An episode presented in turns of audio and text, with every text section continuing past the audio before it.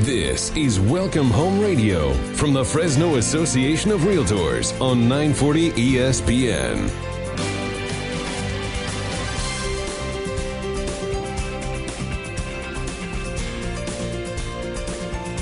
Good morning and welcome to Welcome Home Radio. This is Don Scordino, your host on our Valley's most informative real estate talk show. This hour is being brought to you by the Fresno Association of Realtors, and our goal is to give you some really good information so you, all of you, can make really good decisions out there on your real estate needs, whether it's buying a home, selling a home, or keeping a home. And one of the great things about being the host on this show every week for the last 12 years is we have some, not only a lot of great realtors that can come in and share their information, but we have a lot of really great contacts, people that we get to know through this whole process. And one of those is our guest today, and that is Assemblyman Jim Patterson. Good morning, Jim. Don, how are you? Great. Thank you very much for doing this. And boy, especially at a time like this, yes, with the shelter-in-place order from the state of California, the pandemic, I'll bet you know a few things or experience a few things that will be news to us. And I'm going to ask you. Sure. You go ahead. Well, first of all, I've been in the legislature 6 years. I've never seen anything like it with respect to constituents who are confused, many desperate, a lot of concerned people, a lot of small businesses that are going through the misery of the shutdown. They have a lot of individuals who have been furloughed, laid off. And unfortunately, a lot of the bureaucracies, are making promises, and some of the political people up in Sacramento are making promises about unemployment and help to small business and the like. And yet, oftentimes we're finding that the technology and the bureaucracies are just unable to cope. And so we are spending lots of time talking with people and helping them to unwind problems with unemployment or with small business help, things like that. So if anybody is running into difficulty, you can call 446-2029, which is my local office. We have staff people there, and we'll walk you through and help unwind some of these bureaucratic entanglements and get you the answer that you deserve. Thank you. And that brings out a really good point. I think the average citizen out there doesn't know how accessible their elected officials are, and especially you in your, it's the 23rd district, right? Yep. It's basically Fresno and a county, a good chunk of Tulare County up toward, the Woodlake area and Three Rivers and the orange growing areas. Oh, you lucky guy. You get to drive over there sometimes, huh? Let's just say that when I need to go talk to constituents in Three Rivers, Sharon likes to go with me. All right. Well, she's a smart lady. Yeah. Yeah. That is a beautiful drive. That's some beautiful country. Yeah, I represent the two national parks up there as well, and so and look, these are really difficult times, and it's just I hope that we're bending the curve. We can talk about that, and that we can start opening back up the California economy and the Central California economy. There are some things that we're going to have to pay some attention to, but we'll see. So right now, what we're doing is basically a full-service constituent help operation, and we're glad to do it, and it's not bothering me or my staff. I think it's the job description, so we are here to help. Okay, so if, let's say, a small business owner, whether it be a restaurant, a real estate office, something, property management office, if they're facing issues, they can contact your local office and you guys will help them? Absolutely. We also have really good relationships with the governor's office, believe it or not. Can you say that again for us? Yeah. Well, people like to think that Republicans are irrelevant these days because we're outnumbered. No, I hold an office. That office has privileges and opportunities to communicate for our constituents. And I must say that we have an individual in the Fresno area who is Governor Newsom's liaison for the Central California area. And he has been exceptionally helpful in getting our concerns directly to the Chief of Staff of the Governor. So we have ways of communicating there. And also we have ways of we work together with our congressional office, particularly Congressman Nunes. And so much of what you just outlined, unemployment or small business assistance, these have state components, but they also have federal components. And part of walking people through bureaucratical entanglements is working through our communications with the Chief of Staff of the Governor, also our members of Congress, and also the bureaucracies. We have direct access to these bureaucracies in the state through legislative liaisons. They are there to take our call. They are there to get us answers. They're there to work through for our constituents. So if you feel helpless, if you've been on hold at EDD for hours on end, if you've tried to apply for the the small business help either through the SBA or at the state, and you're running into difficulties, we know the experience. We have experts on our staff that can work through these, and most of the time we can get a satisfactory answer. I'm going to ask you a question, which is in general now. So it's even pre-pandemic. So going back last year, 4 years ago and such, is the Central Valley overlooked by the state in general?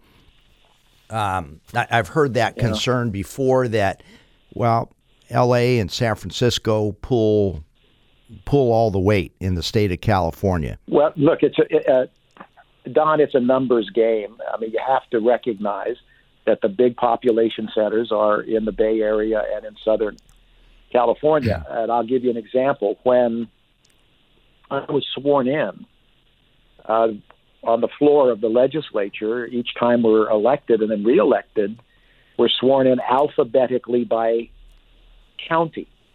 And so the speaker says, Amador County, and one person stands, two people stand up.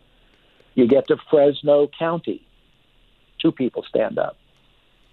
We get to Los Angeles County, about a third of the assembly floor stands up to be sworn in, and so just the raw political numbers are heavily weighted toward the larger urban areas. I will say that, yes, I think we are often overlooked simply because the statewide politicians, the governor, those folks, they really don't need us to get elected. Now, when the tables are turned and when Republicans have an opportunity to maybe be competitive, Central California is a large pool of votes for Republican gubernatorial candidates. So I think that... I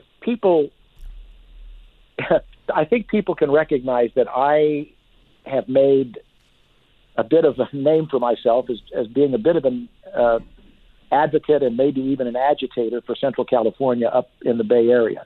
We've taken on the DMV. We've taken on the EDD. We are not silent, and we have significant presence on the media, not only in Central California, but up and down the state. I think we've earned a reputation of being a watchdog and an advocate for those people and regions that have been overlooked. And Fresno and Central California is a region that has been overlooked. I will say that now under the circumstances of the pandemic, everybody counts in the state of California now. Every human life is important. And I think we have avenues of at least getting our voice heard and some of the needs met here in the area. So isn't it too bad that a health scare like this gets us the kind of attention that we ought to be getting every year, 365 days a year from our Sacramento government. But look, it's the job description to be a representative and a strong advocate and a strong watchdog. I'm going to continue to do that, and I think we've been able to make significant headway on state issues. But I think we've also, and I'm so proud of my staff and so appreciative of them for being able to help one-on-one individuals, person by person, problem by problem, work their way through some of the challenges and the roadblocks in the state. Mm-hmm. I've heard this a lot, not just about the political landscape, but how this pandemic has brought people together, made us look more for the silver lining in the cloud. People getting to know their family better because they're quarantined with them. People are getting back to basics a little bit more. So, hey, there is a silver lining. Yeah. I've noticed lots of people are walking. They're out together with, walking their families or with their dog. They're taking strolls. People are, cooped up in, their homes. And so I'm seeing an awful lot of outdoor kinds of things, although people are still separating adequate distances and the like. But there's a lot of activity there. For Sharon and for me, it has been a little bit bitter and a little bit sweet. We are up in that age group that might tend to be a little more at risk. By the way, we're both healthy. God's been good to us, and we're doing fine. But as a result, we haven't been able to hug our grandkids in a long, long time. Ooh, that's gotta hurt. And yet, we know that they're doing well. We do go and we see them. We have to stay 6, 8, 10 feet apart. And our youngest ones, they want to come running up to Mimi and Papa and jump in our arms. And they start to run, and then Mom says, "Oh, you can't do it." And my little Joby, who's 3 years old, says, "Oh, Papa, the germs are still here." Oh, the germs are still here. How cute! Yeah, I will say something else, and you hit on it. Thinking about what's really important these days, I think we're finding ourselves realizing that hustle and bustle and everyday routine is the work that we do. It is the living that we make. I think we're having an opportunity to have conversations with each other and sentiments spread with each other over not making a living, but what are the aspects of making a life? I know that Sharon and I are going to take from this a much deeper appreciation for friends. Don, you and I, our families, we've gone to dinner together before, and those we haven't been able to do that, so we miss that kind of personal kind of relationships. We're thinking and rethinking what living a life and making a living really means. I think we're going to come out of this where Sharon and I are going to make purposeful decisions to maybe slow the making a living part down a little bit and maybe have a little more time for making a life. And I think that's going to mean friends and family and loved ones are going to be a little more dear to us. And I think we're probably going to make a whole lot more time for them. And I think you're talking about the resiliency of human nature. We are going to make it, and because we're a resilient being, and so we're going to do it. With that, we are going to go to our first commercial break, but stay tuned to Welcome Home Radio because we're going to have more of Assemblyman Jim Patterson.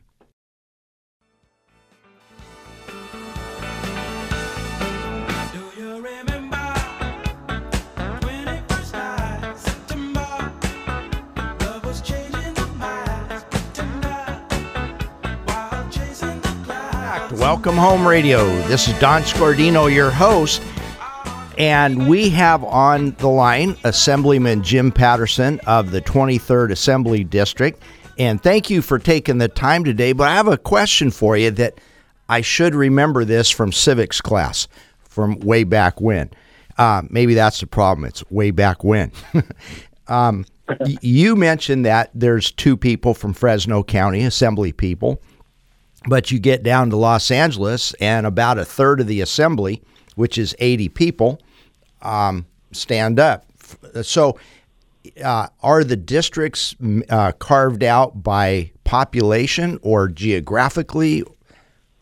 How is it done? Sure. Well, let's do a civics class. All right. All right. So the fundamental constitutional requirement for our districts and for voters is one person, one vote. Well, what does that mean? It means my vote should be every bit as important as the next person's, and the courts have determined that districts should be of equal population size. All right, so the difference between Central California and Southern California isn't the size of the district, it is the density of the region, right? So we have two assembly districts in Fresno County. They have about 600,000 people in them. Every assembly district has about the same number.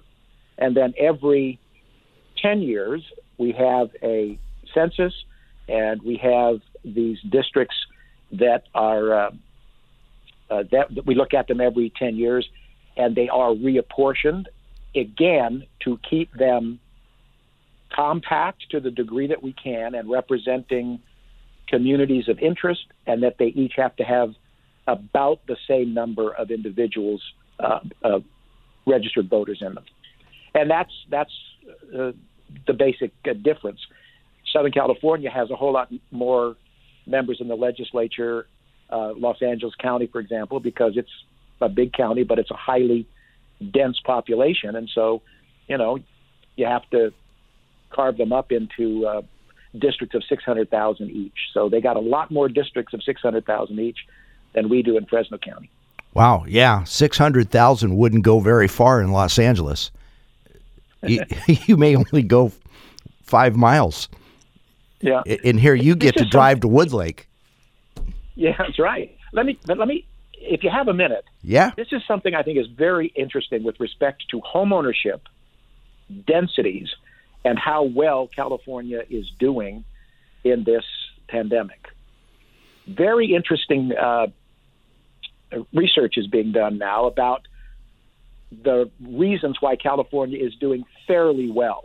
We're doing better than New York, for example, or Massachusetts or some other states. What is it that has allowed California to be less at risk? Lower population densities. We have suburbs. We have a city like Fresno. We are somewhat spread out. We're 120 square miles, but we're the fifth largest city in the state of California. We don't use in California high density transit systems the way that New York and other large metropolitan areas use them. As a result, the fact that we are spread out and that we have less density has been a factor as to why we are significantly more healthy during this pandemic than other places. And that gets me to what I think is this is a crazy juxtaposition. While the state of California is doing well because we aren't stacking and packing and putting people into dense circumstances and doing away with 3 bedrooms, 2 bath home and a nice backyard. We have a history of developing our state that way. Well, what do you think is the fundamental housing policy that the state of California is pursuing right now? High densification along transportation corridors that are high-density public transit. Isn't it interesting, Don, that the very factors of California life that we enjoy, it's also healthy for us with respect to viruses and passing along disease, and yet the state of California is aggressively and actively moving down a path to force cities to densify their growth. I think that there's going to be an entirely different reevaluation of our housing plans and how we build out California now that we know from research that when we have densities that are livable and you have space and you got a backyard and you've got a home, not an apartment or a condo. Interesting. I think that we're going to start reevaluating what growth really looks like in the state of California.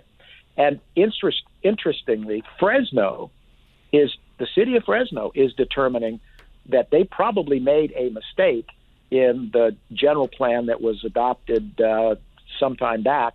We now know that that general plan has caused our housing market to flatten, maybe even decline. And we've seen the home builders going to places like Southern Madera County, to Clovis, Sanger, Selma, other areas. Why? Because the marketplace just doesn't want to go to a place where they cannot have a home and a decent backyard, a nice little shopping area down around the corner and a good school across the way. Those are the kinds of things that have made California living the California dream. And I think that the real estate industry, the realtors, and your association up in Sacramento, we are going to be a part of a real thorough discussion about whether or not the policies that are coming out of the California legislature for mass transit and huge densification isn't actually going in a direction that an awful lot of Californians will reject. Well, the driving... Interesting. Oh, go ahead. Go ahead. Yeah. I was going to say, it seems like the driving force behind the argument for, and I'm going to quote you on this, the stack and packs. I remember you saying that, where we want the government wants a higher density. The justification for that was global warming. Well, now this is going to enters a global pandemic where we do need more space. So there's an irony there, and I can see the reevaluation coming. Yep. Don, I was talking earlier about the difference between making a living and making a life. There's a significant difference with respect to the livability of space. It is one thing to say, well, we're going to provide, the stack and pack housing, and we're going to require it, and we're going to make it next to impossible to develop a 3-bedroom, 2-bath with a backyard, and we're going to put people in dense circumstances. Sociologists will tell you over and over again that the densification and this stack and pack livability has psychological damages. It has relational damages. It is. If you ever watch what guinea pigs do, if you have a cage with 2 guinea pigs in it and then you put 8 guinea pigs in the same cage, those guinea pigs don't seem to get along. So livability is one thing that I think is so important with respect to the plans that we make in our cities, with respect to the real estate industry and the idea of home. Home, having a house, is very different than living in an apartment or a high-density condominium. I'm all for free choice. When people want to live that way, whether they're real young or whether they're older, that's absolutely appropriate. But there's an entire spread of people, from millennials who get married and have kids and move out of the apartment and then into their first house and with the backyard. All of us have stories of our kids who have lived that kind of life. And my concern for California and my concern for Fresno is that we have not valued or paid enough attention to the livability of a home, not merely having a limited space in which to live. I'm sitting now at the home that Sharon and I have lived in for almost 45 years. We've raised all of our kids, and I have a backyard, and I'm looking at some nice mature trees and a couple of really nifty rose gardens here and there. And I've known our next-door neighbors and folks across the street behind the backyard fence. We've shopped at the market. It used to be Catalano's, right? Now it's the market at Fruit and Herndon. So, Don, I've said this before on your show. You don't just provide people the opportunity of a house. You hand them to a key to a home. My daughter and son-in-law and two of our four grandchildren relocated from up in the North Fork area down to Fresno, and they're now about 10 minutes away from us.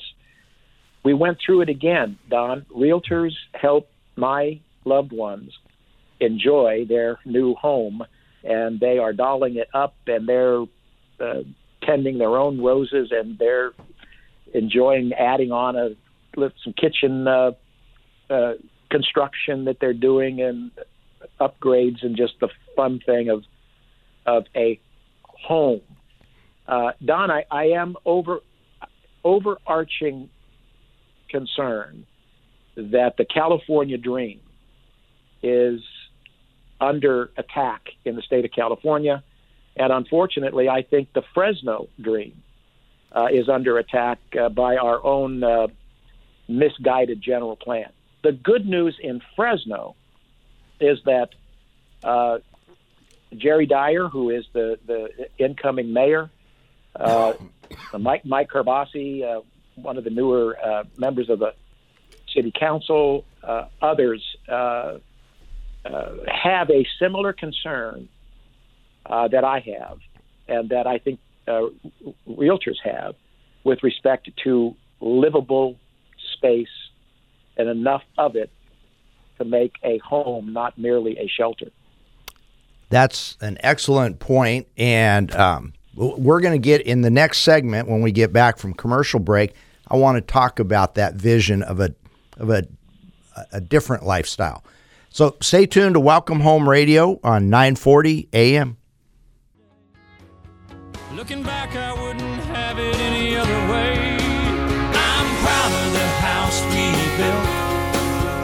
It's stronger than sticks, stones, and steel. It's not a big place sitting up high on some hill. A lot of things will come and go, but love never will. Oh, I'm proud of the house we built. Welcome back. Welcome Home Radio. This is Don Scordino, your host, and on the line we have Assemblyman Jim Patterson. And Joe and I played that one for you. I'm proud of the house we built, because you've been in your home 40 years.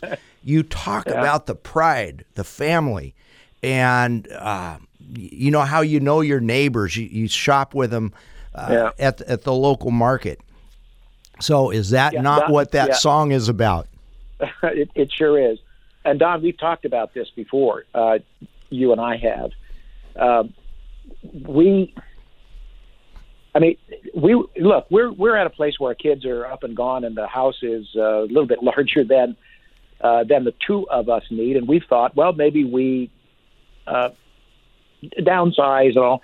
And it's great to have a product that people like us in the years we now live to be able to do that. Well, we started to talk to our kids about it, and our kids had a little rebellion. They said, Mom, Dad, what are we going to do for Christmas? What are we going to do for birthdays? What are we going to do for the holidays? What are we going to do for Thanksgiving? And we're going to be in this house until, I guess, they wheel us out of it, because it is a home, and it is because our kids want to be near us, and they want to come home for very special times. That is living in a space that has turned in to a very special it's not just brick and mortar. It's not just the wood. It's all the memories in it. I'll never forget this. when we looked at this house for, we've been at 45 years, and we're off at Fruit and Herndon, right? And so basically this street of about 25 homes was about all there was 45 years ago. And I remember Sharon looking at this house. We were a bit young back then, right? And then, you know, houses need to be affordable. Anyway, we made the offer and it happened.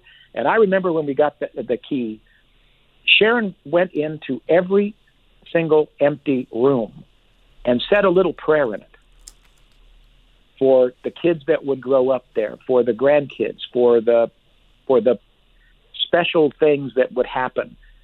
Don, I'm telling you, I know I'm waxing kind of poetic about home ownership, but I'm telling you, the Patterson family, and now all three of the Patterson kids have homes. And I'm telling you, the joy of family, the certainty of having a home, the ability to have a place that not only lives well, but is it grows equity. And all of these things are what homeownership is about. And I'm going to be, as long as I'm in the legislature and frankly, long afterwards, I'm going to be an advocate for homes and for the livability and the California dream and the American dream of homeownership. It is critical for people, particularly who are wanting to live the American or the California dream, and maybe they were born into circumstances of maybe poverty or struggling with the economics and all of that, and they've gone to school, they've worked hard, and now they're at a point where the biggest purchase of their life is going to be a house in which is going to be an equity that they will be able to tap in their older years or help their kids through college. Who knows? That's what home ownership is about. It's not only just a roof over your head or a place to go after you've finished up work. It's a place where you live with loved ones for a long, long time and enjoy what that home has meant. And I like I said, I appreciate what realtors do in that regard. All three of our kids have had realtors do wonderful things, stepping them through the complications of home ownership. And I've seen the joy on the face of my kids and my grandkids when that house has become their home. And to be in a home 40 years, you would think realtors don't like that because, you know, you like the people that move every 2 years. Actually not true. I remember, I still to this day, I'm so proud of the people who bought a home from me in the beginning of my career decades ago, and they're still in that home. They have made it their home. I'm proud that I helped them do that and find a place that they could call home for them and their family. Plus, here's a thought that I hope that you can pass on to other legislators in Sacramento. Home ownership is the best form of rent control. Yeah, you know, a 30-year fixed rate mortgage, you know what your housing payment is in the year 2035. With rent control, even with rent control, you don't know what it's going to be. In fact, if you look at the rent-controlled cities like Santa Monica and San Francisco, where the rents are higher than any place else in California, those have been rent-controlled for decades, and yet they're still the highest. Why is that? It's because rent control doesn't work. Don, look, one of my biggest gripes about the state of California and the governing class that is running the state now is that their policies create scarcity. And when scarcity, this is economics 101, when scarcity occurs, prices, rents, costs, and the availabilities go down and all of the costs go up. Think about it. Why is our electricity as expensive as it is today? Government policies in the state of California have essentially driven the cost of electricity up because they have decided that there's certain electricity that is moral and certain electricity that is immoral, and they have created essentially a scarcity of the ability to use affordable electrons to light our homes. Think about water. We are saving water. We're careful about how much we use. We have seen since the last big drought a flattening of in-home water use. People are being responsible, and yet we are increasingly told by those in charge, use less water, but it's going to cost you more. It's the same thing with respect to rental property and homeownership. If you create scarcity, in other words, the scarcity of a development map, the scarcity of streets, roads, arterials that allow people to get around, if you artificially create a scarcity of permitting, all of that creates a scarcity of supply. We all know what happens when there is demand and scarcity of supply, what happens to the price tag. This is, in my judgment, a horrible set of policies that politicians in California and increasingly in cities like Fresno create. And who does it hurt the most? Those who are on the lower end of the economic spectrum, who have gone to school, working hard, and they want to have the kind of life that maybe their mom and dad or their grandpa and grandpa had with home ownership at an affordable price tag. And what have these policies done? You know as well as I do that the housing costs are so expensive in California that a vast majority of Californians have been relegated to lifelong renters. They have been cut out of the space that turns into a home, that turns into equity. These are policy-driven scarcity results. And when I'm up in Sacramento and I'm on the committees and in the budget and on the floor and with other members, these are the kind of conversations I have with the very people up in Sacramento who are making the decisions that are creating the kind of scarcities in the necessities of life. Why is it that everything that is necessity of life costs more in California? Water, electricity, housing, rents, you name it. Why? It is because of policies, particularly, I think, in the last 15 to 20 years.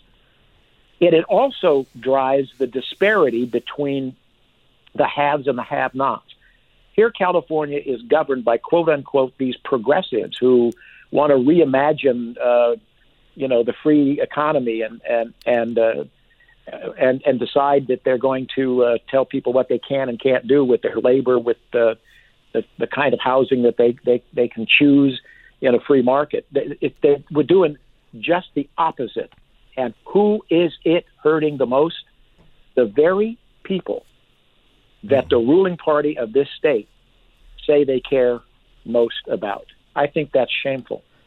And when we get back from our next commercial break, I do want to talk about an Assembly Bill 828 that's out there now that I think is, you're hitting on the points of it right now, how it could be so detrimental. But let's go to our next commercial break and stay tuned to Welcome Home Radio.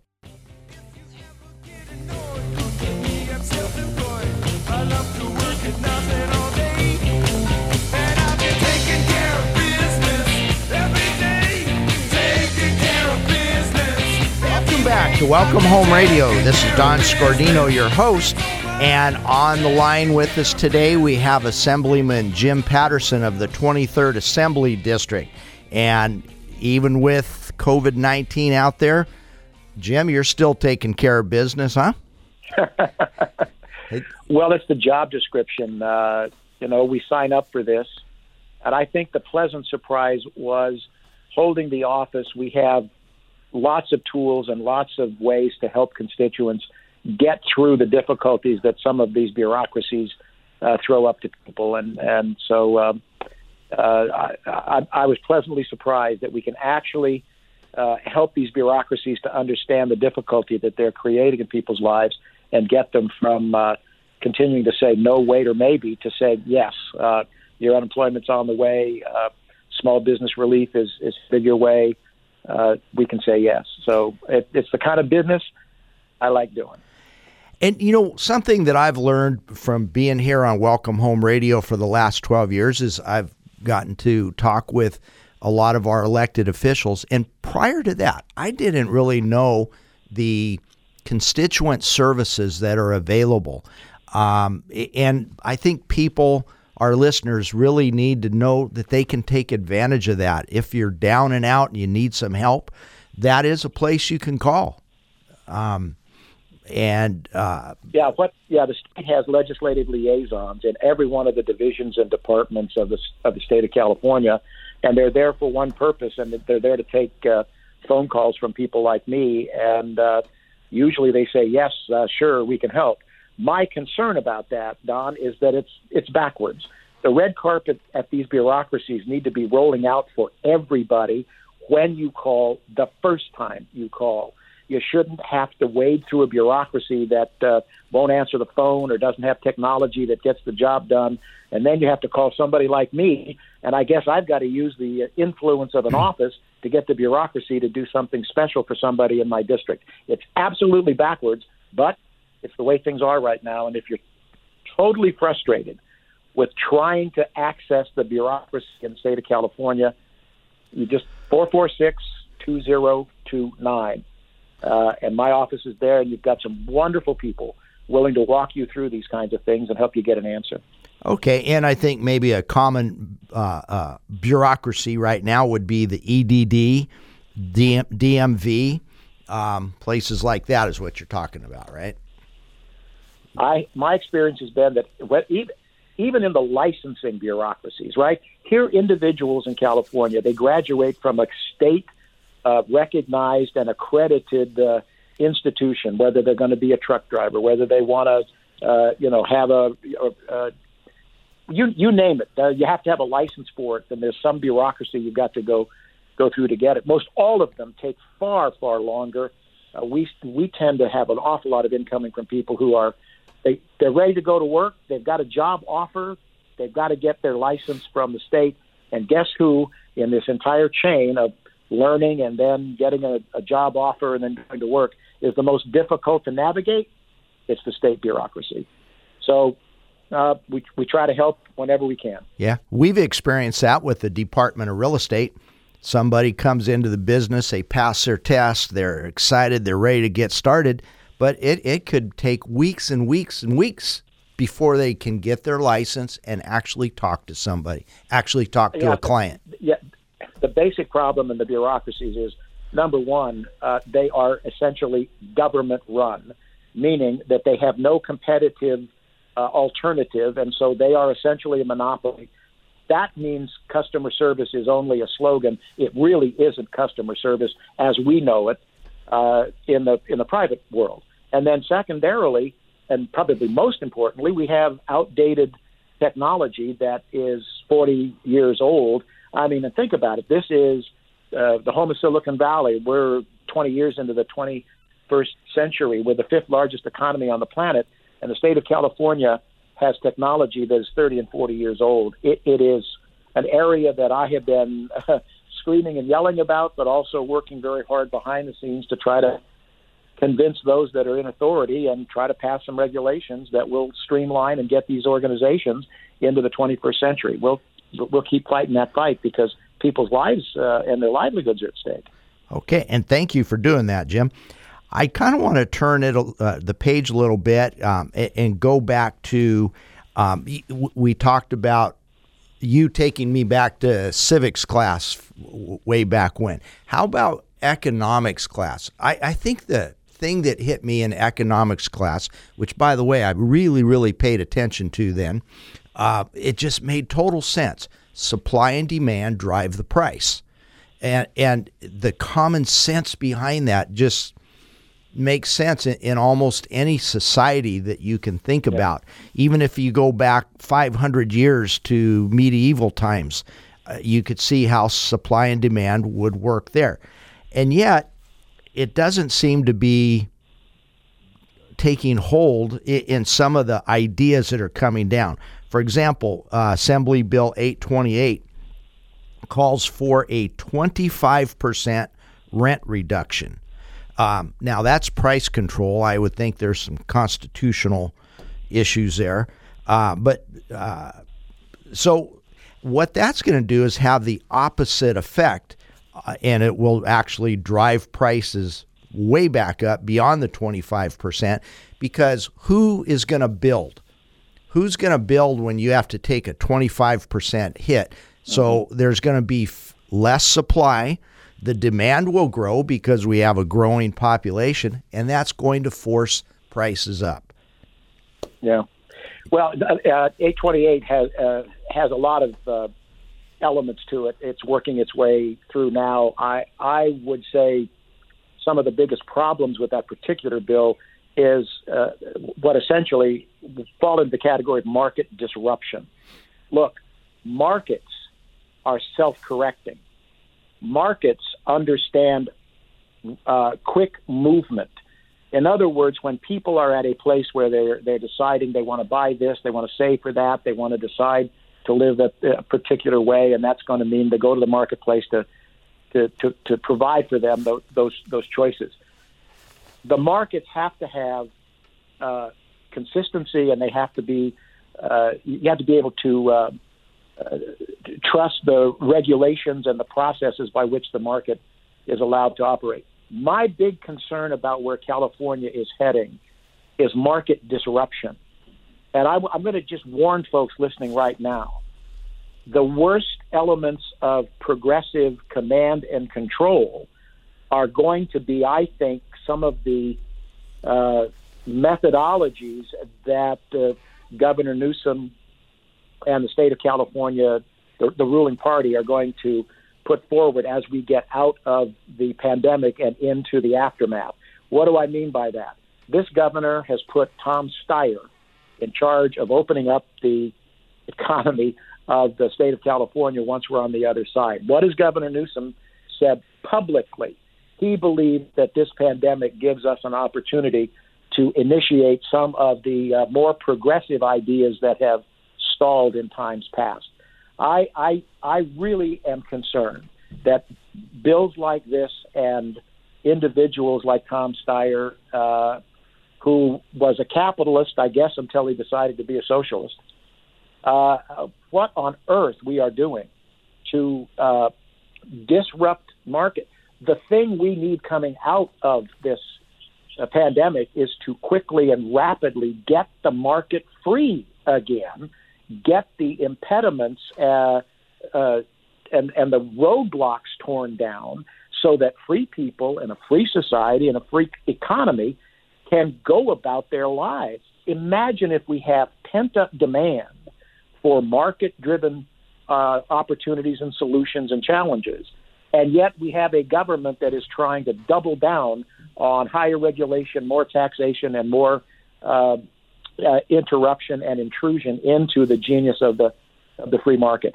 We are going to have some rough times ahead if the ruling party of this state wants to use this particular crisis in order to put forward not an open and free economy, but a command and control and quote unquote progressive economy. We know what that means. Anything but progressive. Yeah. One thing that I'm really thankful for is that we have a representative in Sacramento that values a home the way you do, just the way you light up when you talk about your home and how proud you are that you and Sharon have been there 40 years with your family. That makes me feel good that we're represented that way. Assemblyman Patterson, I want to thank you so much for taking your time today to share with our listeners all that they need to know about what's happening with housing and the state of California. Thank you so much, Jim. Appreciate it.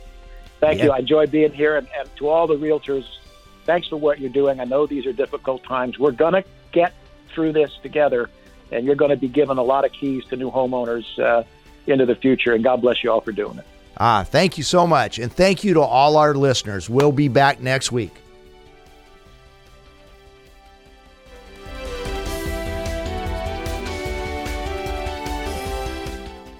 Hey, CG here from Meats to You. You know, grilling season is really ready to roll, and if your family's like mine, not everyone wants